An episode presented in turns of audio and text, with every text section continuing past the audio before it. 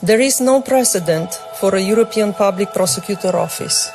We are the first really sharp tool to defend the rule of law in the EU.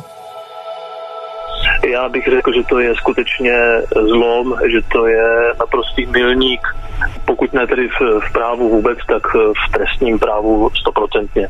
V Lucemburku začala fungovat nová právní instituce. Úřad Evropského veřejného žalobce. Odborníci ho označují za milník v evropské justici a jedním z prvních případů Evropské prokuratury se může stát prověřování možného střetu zájmů českého premiéra. Jak zjistila naše kolegyně, reportérka serveru iRozhlas.cz Kristýna Guričová, kauza bude patřit do balíku trestních řízení, který Úřad Evropského veřejného žalobce z Česka převezme. Jak významný moment to pro vyšetřování aktivit premiéra a předsedy hnutí Ano Andreje Babiše bude znamenat? Na jaké další případy se nová unijní prokuratura chce zaměřit? A má skutečně šanci přinést zlom v boji se zneužíváním evropských peněz? Je pondělí 7. června. Tady je Lenka Kabrhelová a Vinohradská 12. Spravodajský podcast Českého rozhlasu. Kristýno, ty se dlouhodobě zabýváš kauzou možného střetu zájmu českého premiéra a předsedy hnutí Ano Andreje Babiše. Tím případem, jak víme, se zabývala Evropská komise, zorganizovala celé auditní šetření. Teď ho vyšetřují i české úřady, ale nově se jím bude zabývat i další evropská instituce. Kam přesně ta kauza míří? Kauza střetu zájmu by už měla být v této chvíli v Lucemburku, kde sídlí nově zřízený úřad Evropského veřejného žalobce a ten začal fungovat minulé úterý, takže je to skutečně velmi čerstvé a počítá se s tím, že si převezme všechny závažnější případy, u kterých tedy panuje podezření na tunelování unijních fondů nebo na rozsáhlé podvody. A to se tedy týká i Babišova případu, na který dosud dohlíželo vrchní státní zastupitelství v Praze. A teď by to tedy měla být tato nová nadnárodní instituce, jejíž zřízení mnozí označují za obrovský přelom. Ladies and gentlemen, this is a historic moment. Today, the European Public Prosecutor Office v Česku a dalších 21 zemích Evropské unie dnes začíná fungovat úřad Evropského žalobce. Evropská unie tak odteď bude moci nejen vyšetřovat, ale také stíhat případy zneužívání evropských dotací. Dosud takovou pravomoc neměla. Our target economic and financial criminality. Make no mistake. This is the most common threat to any democratic society. Společným jmenovatelem všech těch trestných činů je to, že musí jít na újmu tzv. finančních zájmů Evropské unie, tedy financí Evropské unie, Konkrétně jde o podvody s dotacemi plynoucími z rozpočtu Evropské unie, trestné činy spáchané v souvislosti se zadávání veřejných zakázek, pokud se ty zakázky týkají evropských peněz. Úřad vede někdejší rumunská žalobkyně Laura Kjovešiová. Prvním evropským žalobcem v Česku se stal Petr Klement z nejvyššího státního zastupitelství v Brně. Pojďme popsat, co ten nově zřízený úřad a instituce bude dělat, čím přesně se bude zabývat tak na starosti bude mít závažnou hospodářskou kriminalitu poškozující finanční zájmy Evropské unie. To znamená například dotační podvody, manipulaci veřejných zakázek, korupční jednání nebo praní špinavých peněz. A všechny tyto závažné trestné činy musí tedy souviset s unijními penězi a musí u nich být také stanovená minimální škoda 10 tisíc eur, tedy v přepočtu asi 250 tisíc korun. Ty státní orgány, eh, především státní zastupitelství policie, policie mají povinnost oznamovat nám všechny trestné činy spadající do naší pravomoci. A jen z Česka si tak nový úřad převezme zhruba 60 případů, včetně právě kauzy střetu zájmu, jak nám řekl český zástupce v úřadu Petr Klement. Očekáváme, že v nejbližších dnech nám takto státní zastupitelství eh, předají asi 60 trestných věcí ke zvážení jejich převzetí. Petr Klement byl do funkce evropského žalobce jmenován za Českou republiku loni v červenci. Do té doby působil na nejvyšším státním zastupitelství v Brně. Zaměřoval se tam na hospodářskou kriminalitu nebo kybernetické zločiny a stal se tak českým zástupcem v takzvaném kolegiu Evropské prokuratury, což je tedy takový základní pilíř jeho fungování, který je složený ze zástupců všech členských zemí, které se k projektu připojily. A v jeho čele pak stojí, co by tedy nejvyšší evropská žalobkyně Laura Kodrucak-Jovišiová. Pojďme zapátrat ještě dál do historie, Kristýno. Kdy ten nápad ustavit Evropský úřad tohoto typu vůbec vzniknul, kdy se objevil? A co k němu evropské představitele motivovalo, aby se do práce na takhle velkém projektu pustili? O zřízení Evropské instituce, která by měla pravomoc vyšetřovat přímo na území členských států, se mluví posledních 20 let.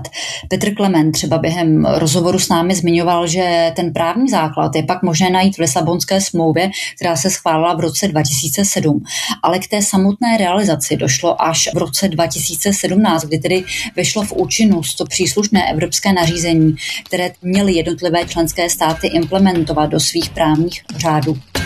L'istituzione della Procura europea rappresenta senza dubbio un tassello fondamentale nel processo di integrazione europea in materia di diritto penale. Wir haben den Verhandlungsprozess intensiv begleitet und klargemacht, die Europäische Staatsanwaltschaft muss unabhängig agieren können. Sie muss über More criminals will be put behind bars. More money will be recovered. Evropský parlament schválil zřízení Evropského veřejného žalobce. Přijeliśmy. Gratuluję pani poseł. Podle zprávy Europarlamentu stály v roce 2015 podvody s EU s dotacemi daňové poplatníky asi 16,5 miliardy korun. Proti zřízení úřadu bylo například Polsko nebo Maďarsko. Odpůrci argumentují tím, že Evropská unie už má úřad pro boj proti podvodům známý jako OLAF. Ostrý start byl ale nakonec stanoven až na 1. června 2021, tedy až po téměř čtyřech letech od položení toho pomyslného základního kamene. Mezitím se totiž vedly dlouhé debaty například o rozpočtu nebo o personálním vybavení instituce, protože se ukázalo, že případů, které by měla ze všech členských států převzít, je obrovské množství.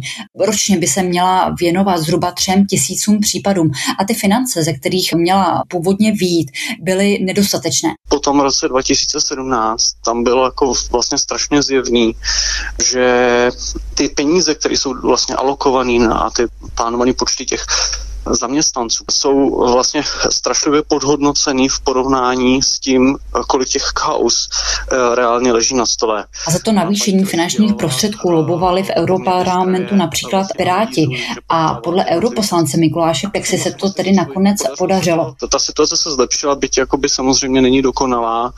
Myslím si, že budeme potřebovat eh, tenhle ten úřad posilovat i do budoucna. Vznik úřadu ale provázely a stále provázejí také personální potíže, například Bulharsko Bulharsko, Finsko nebo Slovensko mají stále problém obsadit místa svých národních žalobců, protože kromě těch evropských žalobců, kteří budou přímo v Lucemburku, budou ještě totiž takzvaní pověření žalobci přímo v členských státech. A tito pověření žalobci budou tedy přímo dohlížet na práci vyšetřovatelů, budou v té první linii. A právě třeba Slovensko to teď hodně řeší. Na konci května tam kvůli tomu dokonce podala demisi ministrně spravedlnosti Liliana Kozlovičová, protože slovenský premiér Janeš Šanča odmítl už dříve schválenou nominaci dvou slovenských národních prokurátorů. Takže Evropský úřad třeba v případě Slovenska bude zatím pracovat bez těch národních žalobců. A není také vyloučeno, že Slovensko z projektu nakonec odstoupí. Co se týče té motivace, tak je to hlavně snaha o efektivní boj proti korupci a dotačním podvodům. Cílem toho úřadu je především zrychlit to vyšetřování. Kvešová mluvila o tom, že by chtěla zrychlit vyšetřování těch případů třeba až o rok, tedy poměrně o zásadní dobu. Ale co bude vůbec nejdůležitější je vůbec ty případy dotáhnout do konce, tedy dostat je do fáze, kdy bude možné podat obžalobu u soudu, protože házení takových případů pod stůl na národní úrovni, případně nezájem je řešit, to je právě tím hnacím motorem. Unijní orgány totiž odhadly, že Evropská unie kvůli různým finančním podvodům přišla třeba jen v roce 2019 o zhruba 460 miliard eur, tedy téměř 12 bilionů korun. A také třeba v Evropském parlamentu je to téma zneužívání evropských dotací, především teda v tom východním křídle Evropské unie, obrovským tématem posledních let. Takže záměrem bylo vytvořit skutečně nezávislou instituci, která bude zbavena všech možných politických nebo zájmových tlaků právě v těch národních státech.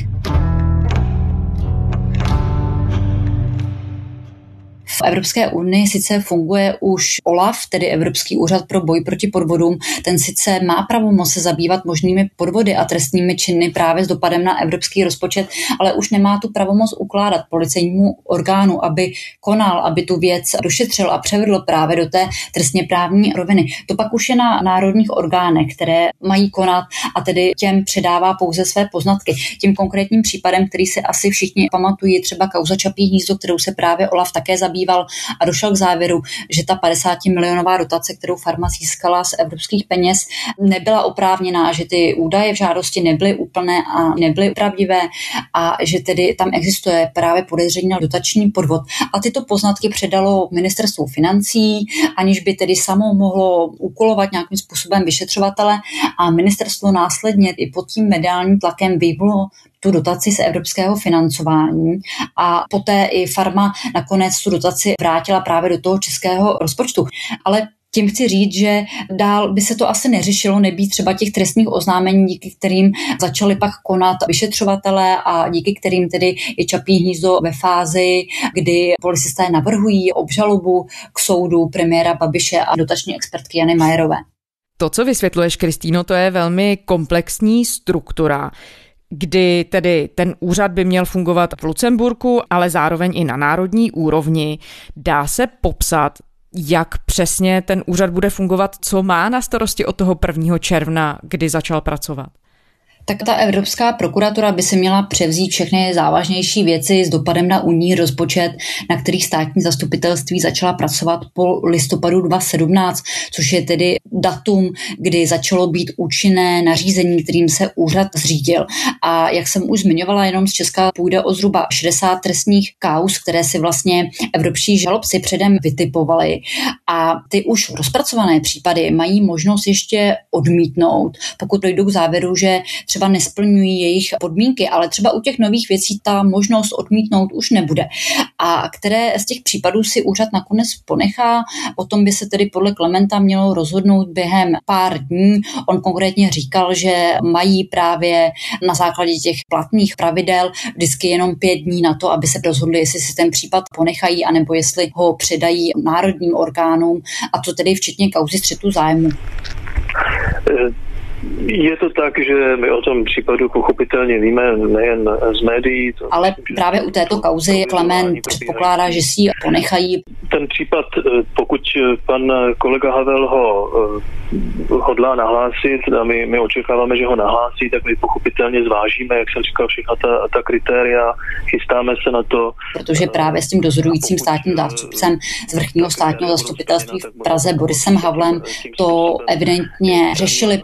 On o té kauze věděl a předpokládal, že ji právě Havel nahlásí. Existuje pravděpodobnost, že ten případ převezme. Protože státní zastupitelství a policie mají teď povinnost oznamovat úřadu všechny trestné činy, které by měly spadat do jejich pravomoci a tím ukazatelem je tedy poškození, ohrožení finančních zájmů Evropské unie a právě ta minimální škoda 10 tisíc eur. To nám potvrdila i preská vrchní státní zástupkyně Lenka Bradáčová, která právě u toho střetu zájmu zájmu říkala, že jim ani nic jiného nezbývá, že to vlastně nevyplývá z žádného nového důkazu. Tyto trestní věci musí být automaticky předávány. Ale že to skutečně plyne z toho, že začala fungovat tato nová instituce a že právě nemají jinou možnost. Od dneška uh-huh. už takovéto věci při samotném zahájení budou hned zahajovány u úřadu. Ty už si narazila na personální vybavení toho úřadu. Jak tedy vůbec ty role v něm budou rozdělené, když se bavíme i o té evropské a o národní úrovni? Každá členská země bude mít v tom kolegiu úřadu jednoho zástupce, to znamená, že jich tam bude celkem 22, protože některé unijní země se k tomu projektu nepřipojily a tito evropští žalobci budou dohlížet na práci národních takzvaně pověřených žalobců, kteří budou odvádět tu práci v první linii a společně tedy s národními vyšetřovateli budou na případech pracovat. To znamená, že tedy bude jeden evropský žalobce za Českou republiku, v našem případě je to Petr Klement a ten bude vykonávat určitou dozorovou, dohledovou funkci nad prací toho pověřeného státního zástupce, který bude tedy operovat v Česku a který bude mít na starosti dozor nad tím policejním orgánem. Já budu rozhodovat o stížnostem proti rozhodnutí evropských eh, pověřených žalobců, ti budou rozhodovat o stížnostech proti rozhodnutí policejního orgánu a pouze pokud bych já byl z nějakého důvodu podjatý, tak eh, by musel rozhodnout jiný evropský žalobce z jiného členského státu. V Česku by pověřených žalobců mělo být až 10, zatím jsou ale jmenovaní pouze tři. Jde tedy o náměstka nejvyššího státního zástupce Pavla Pukovce, pak o státní zástupkyni krajského státního zastupitelství v Praze Petru Vítkovou, která by měla i v Lucemburku Klementa zastupovat a pak byl ještě vybrán Radek Mezlík z brněnské pobočky Olomouckého vrchního státního zastupitelství, který měl na starosti minulosti třeba kauzu Stoka. A ten nám řekl, že už mu byly odebrány všechny dosavadní případy, že skutečně se bude věnovat pouze těm případům, které mu napadnou od Evropské prokuratury, takže čeká na přidělení nových případů a ty by se měly rozdělovat na principu náhody. Vlastně stejným způsobem jako státní zástupce, ten rozdíl je v tom, že ten případ prostě v průběhu toho policejního prověřování a vyšetřování je dozorován tím evropským žalobcem, který vlastně podléhá případným pokynům a je, je povinen se dodržet právní názory, které tedy vychází z Lucemburku, z úřadu evropského žalobce a ne. Mezi prostě současně popisoval, že tedy bude podléhat pokynům jenom z Lucemburku, tedy od od Petra Klementa a nikoli tedy od vnitrostátních orgánů, tudíž by se měla posílit nezávislost tady té vyšetřovací instituce. A co se týče policistů, vyšetřovatelů, tak se předpokládá, že na případech pod Evropskou prokuraturou bude pracovat Národní centrála proti organizovanému zločinu, která tyto případy už šetří.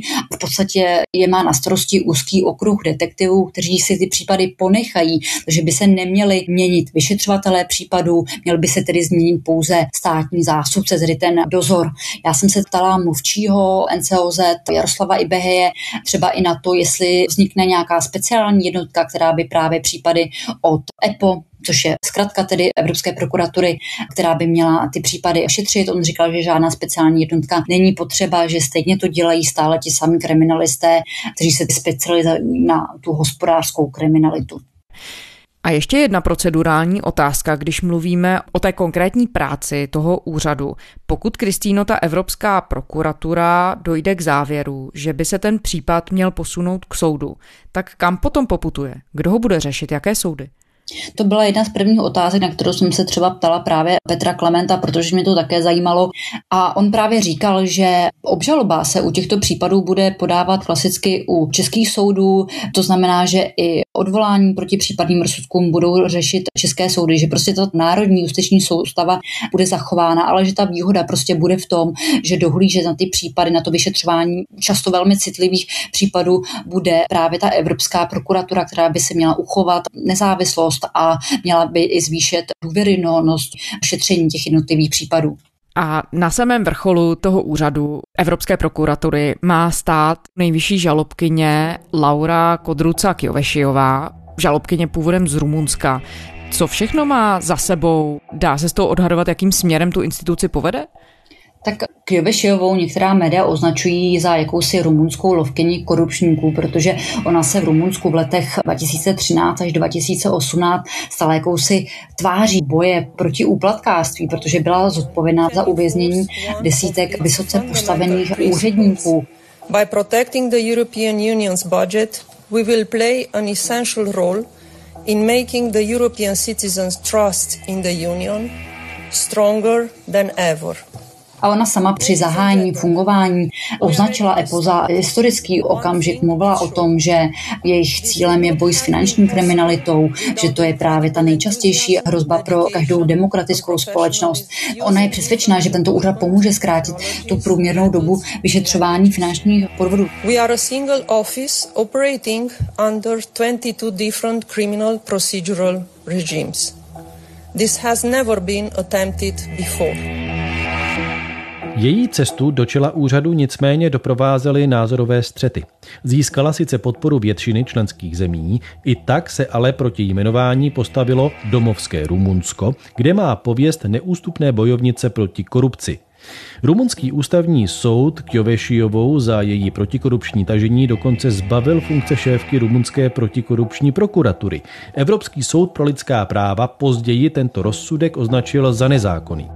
Takže určitě Kjovešovou skutečně provází pověst jakési bojovnice proti korupčníkům, takže se zdá, že by to mohla být skutečně žena na správném místě, ve správné funkci, ale samozřejmě, jaké úřad bude mít výsledky, to ukáže až čas a vlastně i to zase podaří naplnit veškeré ty velké ambice, protože třeba i eurokomisařka pro hodnoty a transparentnost Věra Jourová označila úřad za jedinečný orgán, který zaplnil tu mezeru v boji proti podvodům. And no euro should be wasted to fraud especially in such difficult times. Evropská komise pak ve svém prohlášení uvedla, že se tím otvírá třeba nová kapitola v boji proti přeshraniční trestné činnosti. Takže skutečně v Bruselu, potažmo v Lucemburku, je vznik úřadu považován za obrovský přelom, ale samozřejmě ukáže až čas, jestli se skutečně tyto ambice podaří naplnit.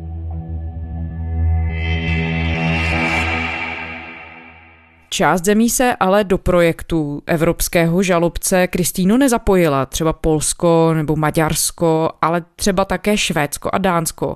Jaké proto měly důvody?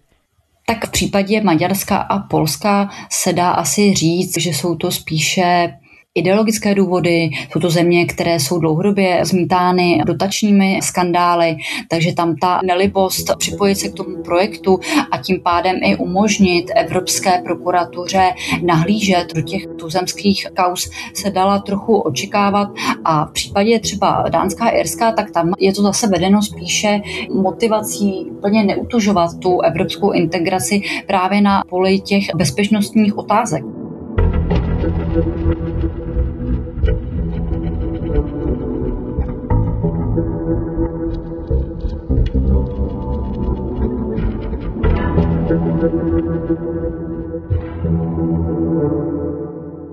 Kristýno, ty jsi zmiňovala hned v úvodu, že k úřadu evropského prokurátora tedy míří kauza možného střetu zájmu českého premiéra a předsedy ANO Andreje Babiše.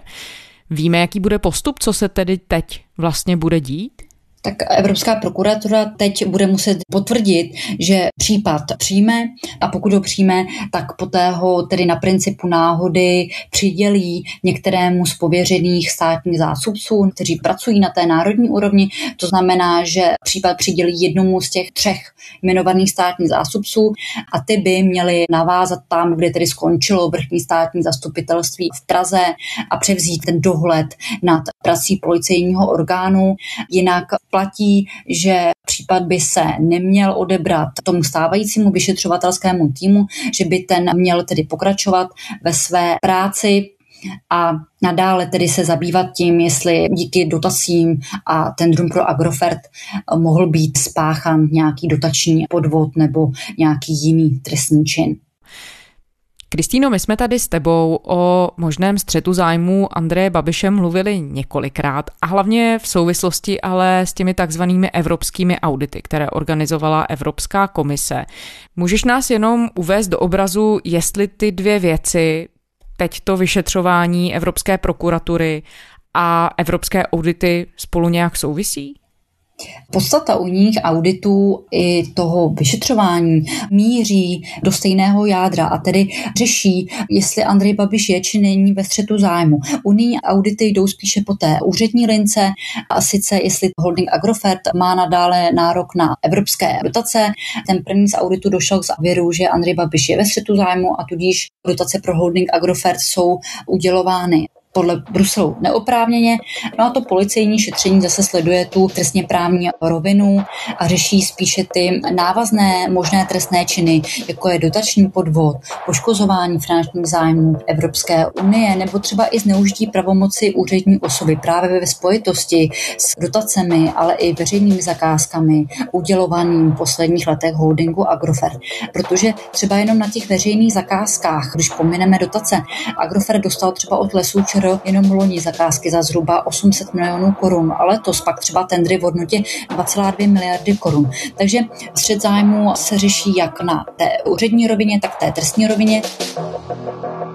Policie se začala tou kazu střetu zájmu zabývat už v roce 2019 na základě širšího trestního oznámení, které podala Pirátská strana. Takže vlastně policie ten případ řeší stejně dlouho jako Evropská komise. Kriminalisté pak loni v červenci zahájili úkony trestního řízení, to znamená, že začali případ oficiálně prověřovat a schromažďovat důkazy nebo svědecké výpovědi, které by celou věc měly objasnit.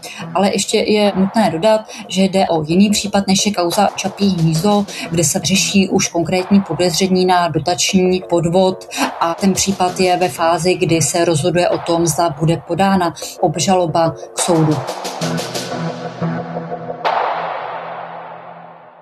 Jinak kauza Čapí hnízdo je zřejmě taky případ, který by za normálních okolností, pokud by se tedy řešil nyní, asi spadal do gestce té nové evropské prokuratury, protože jde o evropskou dotaci právě s tou minimální možnou škodou 10 tisíc euro. Ale ta evropská prokuratura řeší případy pouze po roce 2017 a navíc se snaží přebírat pouze případy, které jsou v té ranější fázi vyšetřování, kde tedy ještě nepadlo třeba obvinění nebo obžaloba. A co se týče toho možného střetu zájmů premiéra Andreje Babiše, jaký impuls to přenesení k Evropskému úřadu může do celé kauzy vnést?